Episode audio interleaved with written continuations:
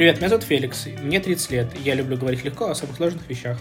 Привет, меня зовут Катя, мне 36. Кто-то скажет, что я зануда, но мне правда нравится переводить смыслы в слова и говорить с Феликсом. Добро пожаловать в наш подкаст 42, в котором мы обсуждаем вопросы жизни, смерти и всего такого. Катя и я проработали координаторами хосписа около пяти лет. Мы вдохновились этим опытом и хотим поговорить о жизни. А для этого важно не молчать о смерти. Поэтому мы делаем этот подкаст.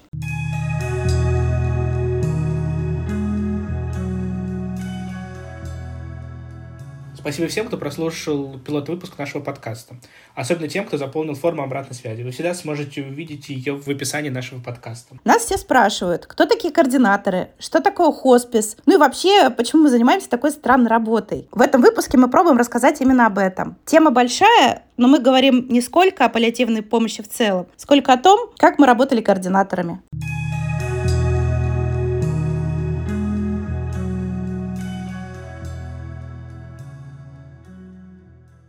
Наверное, проще начать с того вообще, что такое хоспис. Можно, конечно, в Википедии посмотреть определение, но как понимаешь хоспис ты, человек с таким опытом? Для меня хоспис — это как второй дом. Я с 2018 года провел в хосписе кучу времени, и ночевал, и жил, и спал, и все остальное. Поэтому для меня хоспис — второй дом. Но если говорить более конкретно, все-таки хоспис — это дом для тяжело больных и неизлечимо больных людей, вот, в котором они могут найти найти помощь разную, а, и медицинскую, и не медицинскую, обезболивание, обезболивание и доброе слово, и много чего еще.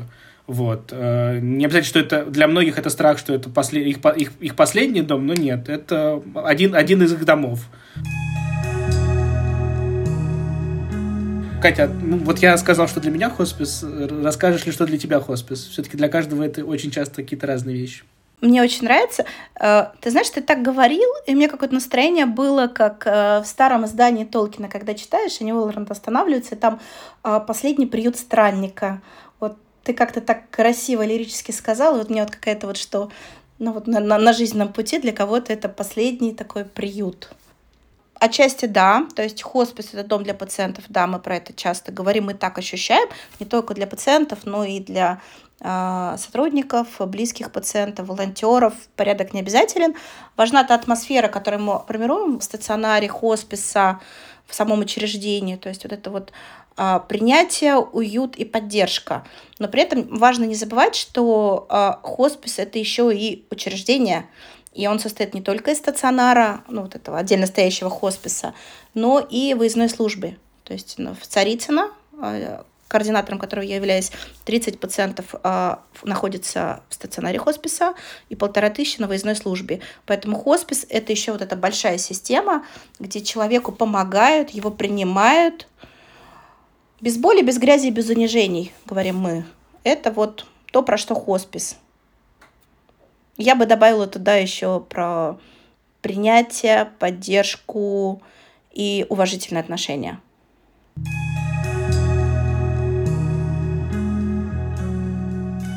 Даже для меня изначально тема хосписа была достаточно тяжелой и сложной. И для многих людей, которые никогда не были в хосписе, эта тема тоже сложная, не, не всем понятна, достаточно закрыта, но люди хотят в ней разобраться очень часто, это здорово. Я бы хотел тебя спросить, может, у тебя есть какие-то интересные истории про хоспис и про пациентов хосписа, которые могли бы немножко, э, немножко растопить или вот в сердцах наших слушателей, и как-то по чтобы они по-другому посмотрели на хосписы, на пациентов хосписа, на людей, которые работают в хосписе. Смешная история мне коллега рассказала про пожилую пациентку, которая приехала в хоспис, и у нее была деменция, пожилая уже там, там, может, ей под 90, она спросила, а где я нахожусь? Ей говорят, в хосписе.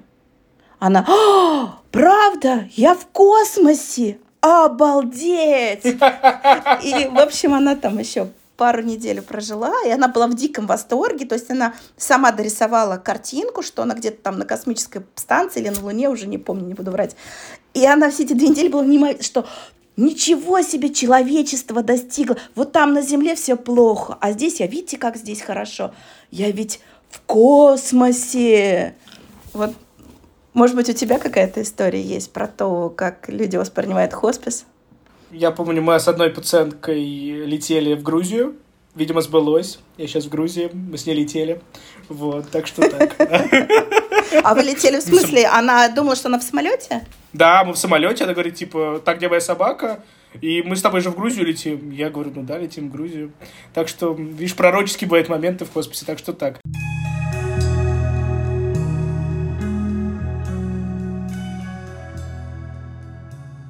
До того, как ты стала координатором, так же, как и я, мы оба были волонтерами. Расскажи немножко о своем первом впечатлении, когда ты, когда ты побыла в хосписе. Вот, как оно вообще было? Потому что, мне кажется, тоже очень важно. Наше с тобой первое впечатление о хосписе. Мне было дико страшно, потому что э, с одной стороны, я много слышала про хосписы, я видела там больных, умирающих людей в больнице когда-то, и я знала, зачем я иду, я хочу помогать. Но э, мне было дико страшно, что я не справлюсь. И когда я пришла, э, все-таки в хосписе есть такой специфичный запах. Это не как в больницах такой дурной запах, да, а это запах антисептика, каких-то средств и так далее. И при этом это был очень красивый холл, очень много зелени, а, красивая мебель, вообще будто очень красивый хоспис, на мой взгляд. И я чувствовала, что это какой-то новый, большой, неизведанный мир. Поэтому мне было страшно, но я была дико заинтригована. В целом страха поубавилось, а интерес остался. Очень созвучно с тобой. Первое ощущение. Я, я же случайно попал. Я Нюту послушал по радио. Через два дня записался на встречу. Через неделю попал в хоспис. И я помню, э, еще был без ремонта такого косметического первого хосписа. И тоже было странно. У нас есть два, пару темных коридоров. Было очень уютно, но очень странно. Куда я попал? Зачем я попал? И люди, видно, что... Ну, люди болеют. Я думаю, ну как-то я все-таки надеюсь, что я помогу людям. Поэтому я остался Э, остался там, хотя мне было тоже некомфортно, поэтому если кто-то приходит в хоспис или боится пойти в хоспис, думаю, что там будет ему некомфортно, э, да, любому человеку там может быть поначалу некомфортно, потому что это новая, новая для вас среда, и со временем сто процентов вы прочувствуете. Я помню, когда я первый раз в сад вышел, я боялся в сад выходить. Потому что думал, что туда нельзя выходить простым людям. А, а, а, да. Не положено. Да. А потом сказали, а что ты, чувак, иди в сад. Я думаю, а можно? Я говорю, да, это вышел, посидел там пять минут, такой, ну, на это на сегодня все, и ушел. А потом, а потом как-то попривыкся, и попривыкся, и остался там.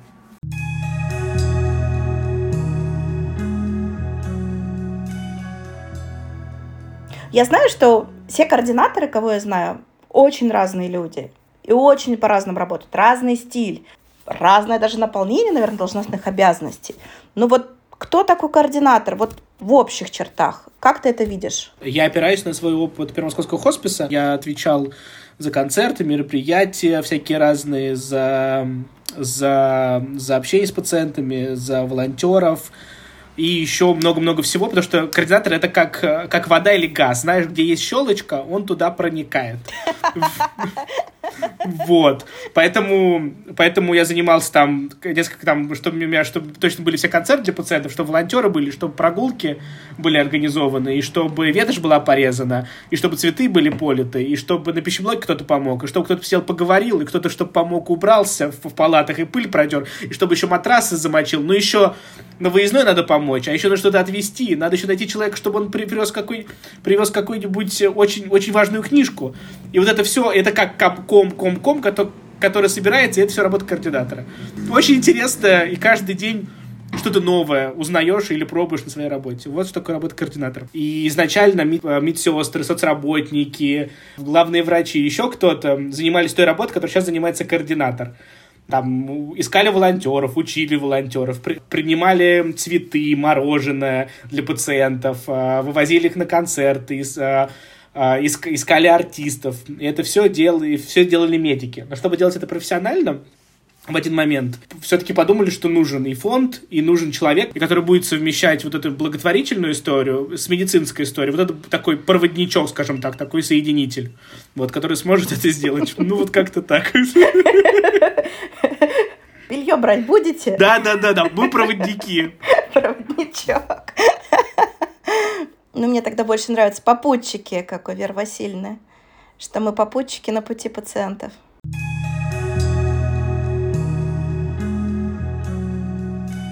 как ты видишь, кто такой координатор хосписа и чем ты занимаешься в хосписе? Для меня координатор э, – это тот, кто отвечает за всю немедицинскую помощь в учреждении. Это не значит, что все делает один координатор. Это значит, что это человек, который э, держит в руках все нити и как-то сплетает воедино. Мне иногда кажется, что координатор хосписа – это такая пенелопа, которая полотно жизни хосписа ткет не медицинской жизни. И э, моя задача, чтобы в хосписе было хорошо, уютно, приятно, комфортно, и чтобы вот те необход...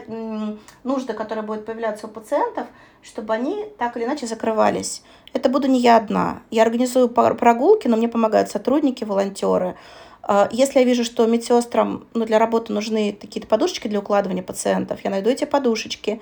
Нам нужно мороженое, я найду мороженое. Пациентам скучно, я найду возможность организовать концерт. А, если человек, а, ему нужно причаститься, или он мусульманин, он хочет пообщаться с имамом, я сделаю все возможное для того, чтобы просто помочь человеку. Но чаще всего это просто понять, что человеку грустно или одиноко, побыть рядом, часто просто либо выслушать, либо помолчать. И это тоже не медицинская помощь. И будучи в хосписе, не являясь медиками, не являясь сотрудниками учреждения, мы, получается, как бы и внутри команды помогаем выстраивать работу, сильно влияем на нее, но в то же время как будто немножко со стороны. Порой мы как будто адвокаты или защитники пациентов. Уникальная достаточно позиция, но те функции, которые выполняет координатор, это может и должно быть в любом медицинском учреждении, независимо от того, на чем балансе, кто платит зарплату. Это просто какие-то общие значимые вещи.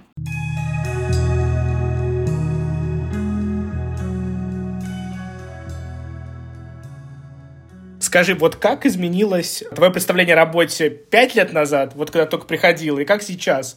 Есть какие-то изменения вот в этом понимании того, что ты делала пять лет назад, и что ты делаешь сейчас?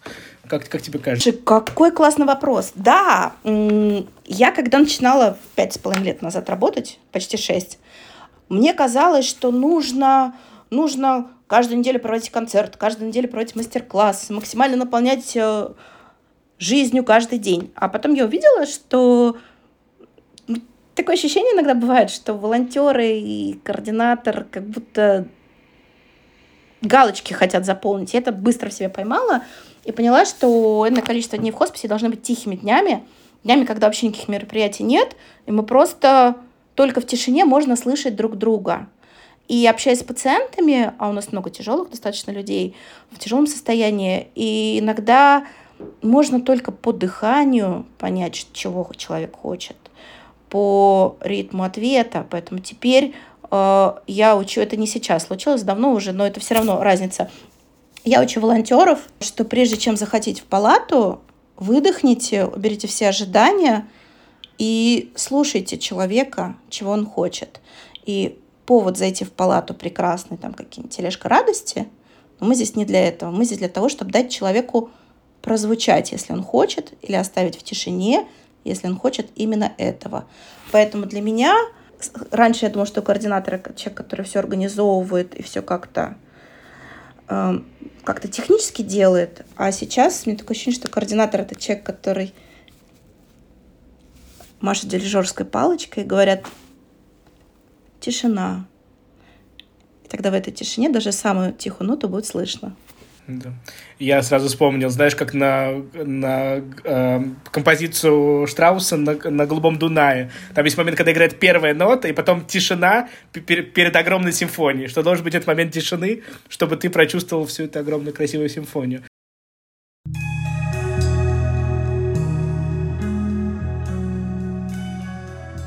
Есть какой-то ну, случай, который хорошо показывает вот эту синергию, вот это как координатор вместе с хосписом делает что-то хорошее пациенту. Да, ты говорила про, там, про прогулки, еще про что-то, но вот как, когда, вот, когда все вместе сработали хорошо, и вот когда все правильно случилось, вот как ты думаешь? Наши волонтеры парикмахер, вот у нас прекрасная Женя приходит, у нас стрижет пациентов и красит. Но мы не в состоянии с ней вдвоем лежачих пациентов, у нас по 10 человек, на стрижку, постричь. Наши прекрасные медсестры приходят, помогают, высаживают пациентов. Если человек совсем лежит, ему нужны определенные позы под определенным углом, с определенным использованием укладочных материалов, чтобы человеку было комфортно там 20 минут этих быть в той позе, когда у него затылок на весу. И наши прекрасные медсестры, когда мы красим пациентов, мы с ними всегда договариваемся. Они потом ванны, а у нас в хосписе специальные ванны, такая тележка, то есть человек принимает ванну, его перекладывают на как тележка-ванная. Наши прекрасные медсестры моют. То есть на самом деле ничего, что мы делаем в хосписе, не можем делать без медиков. Поэтому каждый мой рабочий день, каждый приход волонтеров – это история про наше взаимодействие с медиками. Я сейчас тебя слушал, вспомнил одну историю. Не, не думаю, что она часто, но просто я вспомнил. У нас была э, одна пациентка, ей было 95 лет уже, такая вся, знаешь, э, как будто девушка вышла из а, какого-то фильма 60-х в очках-кошках, такая вся была дам, но у нее сломалась а, вставная верхняя челюсть. Вот. И, а она должна была поехать, у нее уже был куплен билет на, этот, на теплоходный тур по Волге. Каждый год ездит, надо, и не может а, без верхней челюсти перед подружками и ухажерами. Да, как-то некрасиво было бы. Вот. А, сыну объяснили, он согласился. У нее был, была возможность в одной клинике, с врачами обсудили все. В одной клинике на Пироговке, там есть какой-то ее знакомый врач-дантист. В общем, ее несколько раз возили, делали новый слепок, все ставили, все под, подверяли. Волонтеры ездили, автоволонтеры помогали. Врачи тоже обезболивали, медсестра ездила на всякий случай придержать. В общем, огромная команда. Все сделали. А, все вставили, она душилась, в общем, вся была красивая, всем показывала свои зубы, и через два дня она уходит, э, уходит, вот. Мы сделали все, что могли, и я считаю, что она ушла, видимо, в свой, в свой этот прекрасный э, этот плавание по Волге.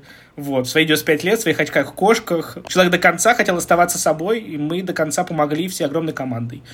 Мне кажется, что как ты описываешь эту женщину, я думаю, для нее было бы важно, что она там на похоронах, она с этой красивой челюстью, то есть э, людям очень важно вот их картинка, какими они хотят оказаться, какими они хотят быть. И очень важно именно в хосписе давать людям и сохранять бытовые привычки, и помогать э, вот сохранять э, свой привычный облик. Мне кажется, это прям большая тема. Наверное, может, даже психологи это исследуют. То есть, если человек там всю жизнь был гладко выбритый, ему нужно обязательно быть гладко, вы... начинать день хосписи с того, что он гладко выбрит.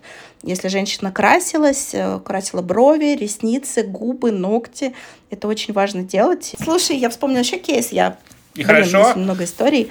На прошлой неделе к нам в хоспис приходят работать новые медсестры, и они приходят из других учреждений, и изначально они знают про нашу философию, Обязательно, когда люди приходят в хоспис, их просят ознакомиться с нашими двумя важнейшими книжками. Это Виктор Зорзе и интервьюер Василий Миллиончиков. Кстати, мы в файле под этим видео разместим ссылку, где будут в электронном виде на сайте фонда эти книги. Э, это действительно прям очень крутое чтение, этически мне кажется, это ну, много дает. Вот. И, и при этом люди немножко привыкли работать по-другому. Им приходится переучиваться. Потому что в целом система медицины в стране достаточно расчеловеченная, расчеловечивающая. Это прекрасная медсестра, которая недавно пришла работать. Она потихоньку учится, принимает, но не всегда... И она осознает пределы своей, своей компетенции в плане коммуникации. И мне просто, для меня это было как медаль. То есть она подошла ко мне и сказала, Кать, у нас приехала новая пациентка, а он сказал, пациент поступает, его обязательно моют, э, потому что дома, как правило, особенно грузные пациенты, их невозможно мыть в ванной, то есть это прям мучение. И она говорит, она отказывается мыться. Не могла бы ты, пожалуйста, помочь мне ее убедить помыться? Я говорю, да, конечно, мы с ней вместе пошли, объяснили все хорошо пациентке, она согласилась помыться, и потом была совершенно счастливая. Вот тоже командная работа, когда мы понимаем, где мы немножко проседаем, это нормально, и обращаемся друг к другу за помощью. Прям мне это радует неимоверно. Прям, хоро, прям хорошо. И самое главное, что простая история, что это просто про помыться, вот это такое какое-то, вот это, прям чувствую запах мыла и там распаренность, и то, что человеку просто хорошо, потому что, возможно, он давно не был в душе. И Конечно, то есть мы говорим без боли, без грязи, без унижения, да, вот эта формула, как будто мы какие-то сектанты мы сегодня повторяем, но что такое без грязи? Вот человек, который хоть раз в жизни ехал там на машине или в поезде, или там гигиену вместо душа обтирался влажными салфетками, знают, что без теплой воды, мыла, полотенца нет ощущения чистоты. А представьте, если вы лежите месяцами и там вас только обтирают, ну, вот у нас пациенты там 120 килограммов, 150 килограммов, 180 килограммов. Как близким их мыть? Это невозможно в домашних условиях. Хорошо, если приходят наши патронажные медсестры, где-то помогают, но какие-то вещи руками это просто невозможно дома сделать физически. А в хосписе это просто чистое тело. Просто вспомнить, что помыться это не тяжкое бремя, не приключение, от которого, о господи, я не готов на это, это слишком сложно. А это простая, простая радость. Которого некоторые люди лишены, а мы с вами иногда это происходит раз в день делаем, а некоторые люди месяцами лишены. И то, что хоспис дает возможность в такую простую радость, нам ее реализовать для, для пациента, это, конечно, для... я когда это понял, что это вот что мы делаем, что мы делаем вот это, и ты угу. такой типа вау. То есть вот, вот эта простота, до чего вот простота. Вот эта простота. Это, конечно. Вот... Э, а, и при этом в этой простоте что? Вот давай просто mm-hmm. маль, маленький да, давай. человек помылся, да? Что mm-hmm. это? Это были э, наша выездная служба приехала, объяснила, что человека надо госпитализировать, например, там пролежни очень тяжелые, или родственники не справляются с уходом, нужно помочь. Человек приехал в хоспис, его помыли, э, ему он приехал, ему было больно, чтобы человека помыть, его нужно обезболить. Его помыли, и после этого за этим пролежнем сделали какую-то правильную перевязку. Э, и параллельно ему начинают подбирать схему обезболивания. И через 3-4 дня этот человек будет совсем другой. Потому что когда человек приезжает в хоспис, это очень сильная усталость от болезни, от этих горестей, тяжестей, э, от всего. А хоспис как будто потихонечку снимает с человека и с его близких вот эти какие-то камни. Болезнь остается, но когда человек без помощи, есть он, болезнь, боль. А когда мы убираем тяжесть, болезнь остается, нет вот этих других камней, которые придавливают, и человек не умирает, а начинает жить. Это парадокс. Но это жизнь на финальном отрезке жизни. Человек перестает умирать на самом деле. То есть он продолжает как будто умирать, но он духом не умирает. А он может жить каждый день. Да, возможно, даже один день, а может быть, там какое-то время. Я, да, и сколько такого, что человек приехал, его отмыли, побрили, э, дали обезболивающее, и через день другой человек, через день вообще другой человек. Это, конечно, каждый раз тоже удивительная история, что, что так возможно вообще, и что мы, мы, с ним, мы с ним знакомимся, с этим человеком, и он приходит в нашу жизнь, и какую-то частичку себя оставляет в нас. Это для меня это тоже тот опыт, который я получаю, получаю в хосписе, конечно, поразительный. Ты знаешь, и мне кажется, для слушателей важно сказать, что а, хоспис еще хорош тем, что каждый человек, его мнение звучит. То есть, если человек приехал, и он не хочет мыться, реально не хочет мыться, он понимает, что это не сложно, не больно будет, его не будут мыть насильно, его не будут брить насильно. То есть это история про то, услышать человек, дать ему возможность, дать ему выбор. Вот это вот хосписная философия. Это важно.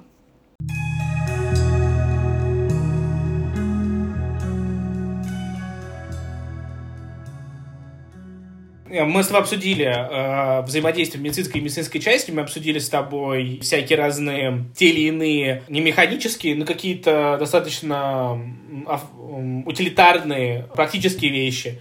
А вот, знаешь, есть такой момент, такой, знаешь, так называемый какой-то духовный момент хосписа или еще что-то, знаешь, люди такое очень любят, и вот, мне кажется, стоит какой-то вот затро... Знаешь, вот этот момент, когда ради этого все и строилось, что вот ради этого все и существует что хоспис, как бы мы, вот я, лично я человек не очень э, духовный, но есть, знаешь, такой момент, вот, все сложилось правильно, вот, это все для этого и существует. У тебя были какие-то такие моменты или какие-то ситуации в хосписе? Я такой люблю, у меня тоже такое, но хочу тебя послушать, это всегда как-то воодушевляет.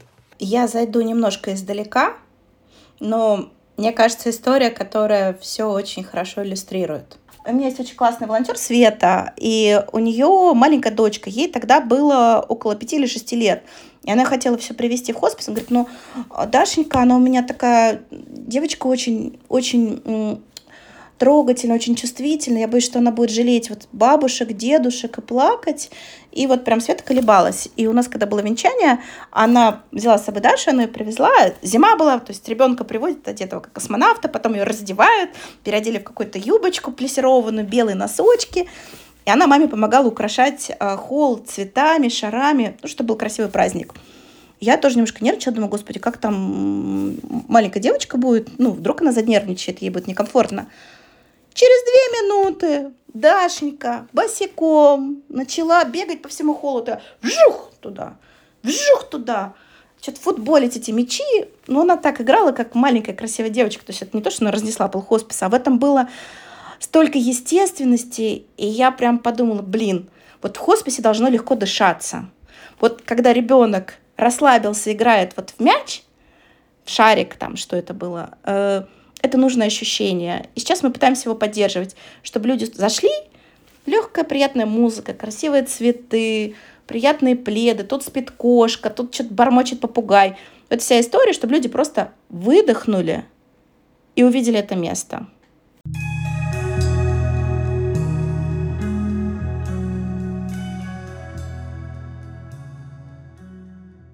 Как тебе кажется, что люди иногда боятся хосписов, ну, родственники, ну, родственники пациентов боятся.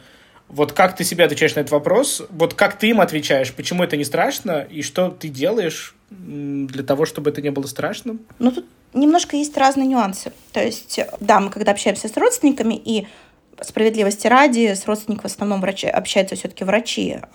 У нас очень крутые врачи, они учатся коммуникации, умеют очень круто разговаривать. Но я тоже, конечно, общаюсь. Мне кажется важным понимать, э, чего боится человек.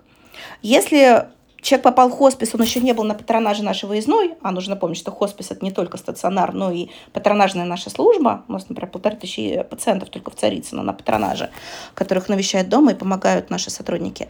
Вот если человек попал без там не успели подхватить, а человек попал напрямую сразу в хоспис, а люди иногда боятся, что это такая, э, слово недавно мне паразит заскочил, умиральня. Но вот люди боятся, что будет как-то совсем ужасно. И опыт показывает современной нашей медицины российской, что это не зря такие опасения.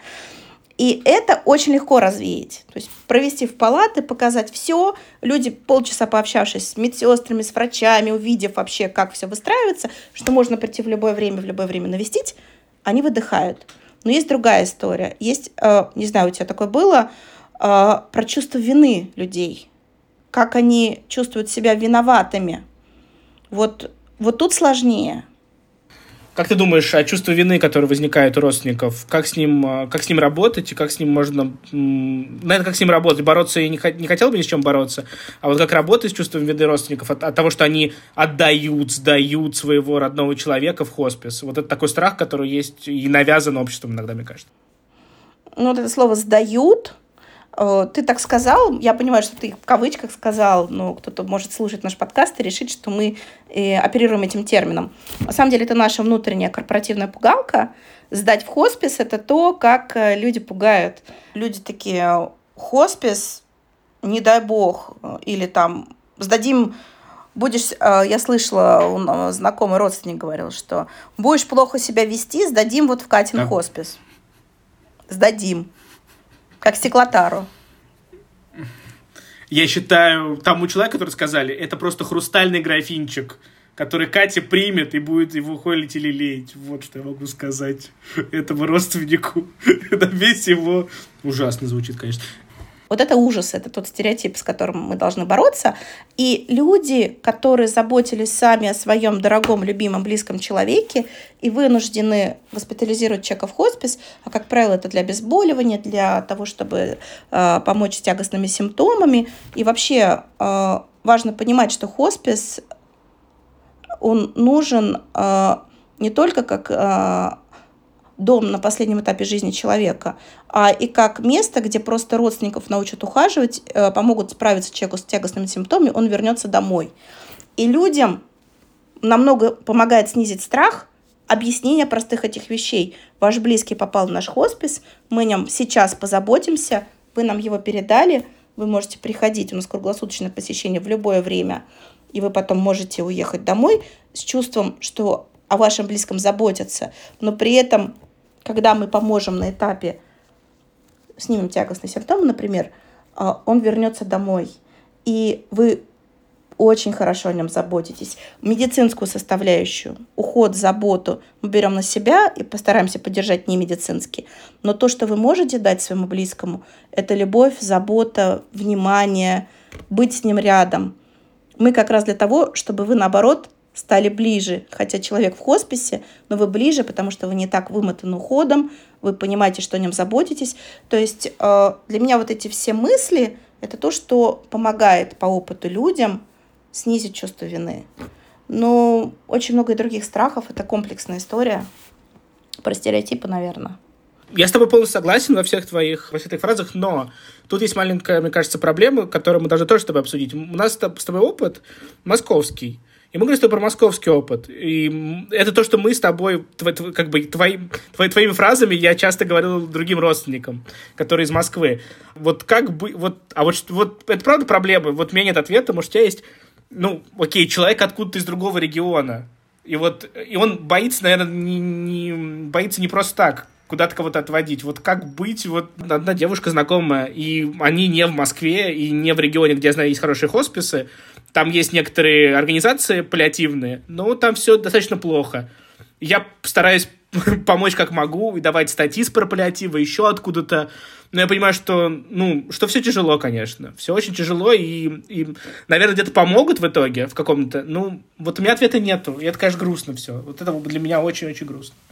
Это, к вопросу о том, что должны больше работать, и больше людям помогать, ну, как, не знаю. Вот а как ты себе отвечаешь на этот, на этот вопрос? Вот если ты не из Москвы, например. О, это хор- очень хороший болезненный вопрос. То есть, да, Москва регионы разные, но ценности, то есть мои ценности, да, раз, радость жизни, э, уважение к смерти, э, уважительное отношение друг к другу, какое-то принятие, они универсальны. И формула фонда, там, без боли, без грязи, без унижений, она возможна в любом субъекте. И, как показывает опыт, плохо совсем там, где люди одинокие.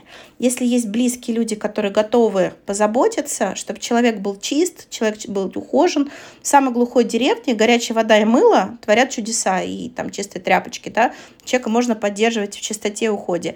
А, насчет обезболивания фонд Вера годами бьется, и слава богу, есть подвижки, есть горячая линия по обезболиванию, куда можно обратиться, есть горячая линия фонда Вера, где подскажет, куда обратиться, есть портал про который учит, как правильно ухаживать за родственником. Поэтому я верю, что в любом месте нашей большой страны, если есть люди, которым мне все равно, это могут быть волонтеры, о человеке можно позаботиться. Да, где-то, возможно, придется биться за обезболивание. Но, опять-таки, люди не одни. Мы, мы, мы, собственно, работаем для того, чтобы вот этого большого слона, этой гигантской проблемы нарезать по маленьким кусочкам и поэтапно решать. Главное, что решение есть, есть понимание, как это делать. Если у человека есть э, неизлечимый смертельный диагноз, это не повод, ну, просто застрелиться, да, как была вот эта война самоубийств. Есть другие пути. Можно прожить остаток жизни достойно. Ну, то есть в Москве это легче, да. Но может быть, кто-то подслушает наш подкаст и начнет волонтерить в регионах, например. Будет. И это будет, блин... То есть... Может быть, это лучшее дело, что сделала в жизни, кого-то, может быть, вдохновила. Ну, То есть, отвечая на твой вопрос, что самое главное любовь, да, все-таки? Что если Всегда любовь. Слушай, любовь это, я считаю, что это главная сила Вселенной. Все большие дела делают с любовью, из любви, ради любви. И именно поэтому хоспис это про любовь.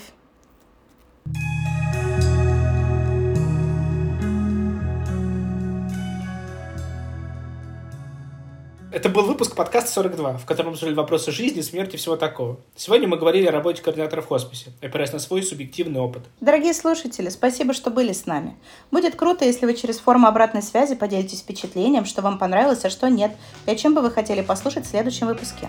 Ссылка вы найдете в описании. Еще раз спасибо и пока. До новых встреч!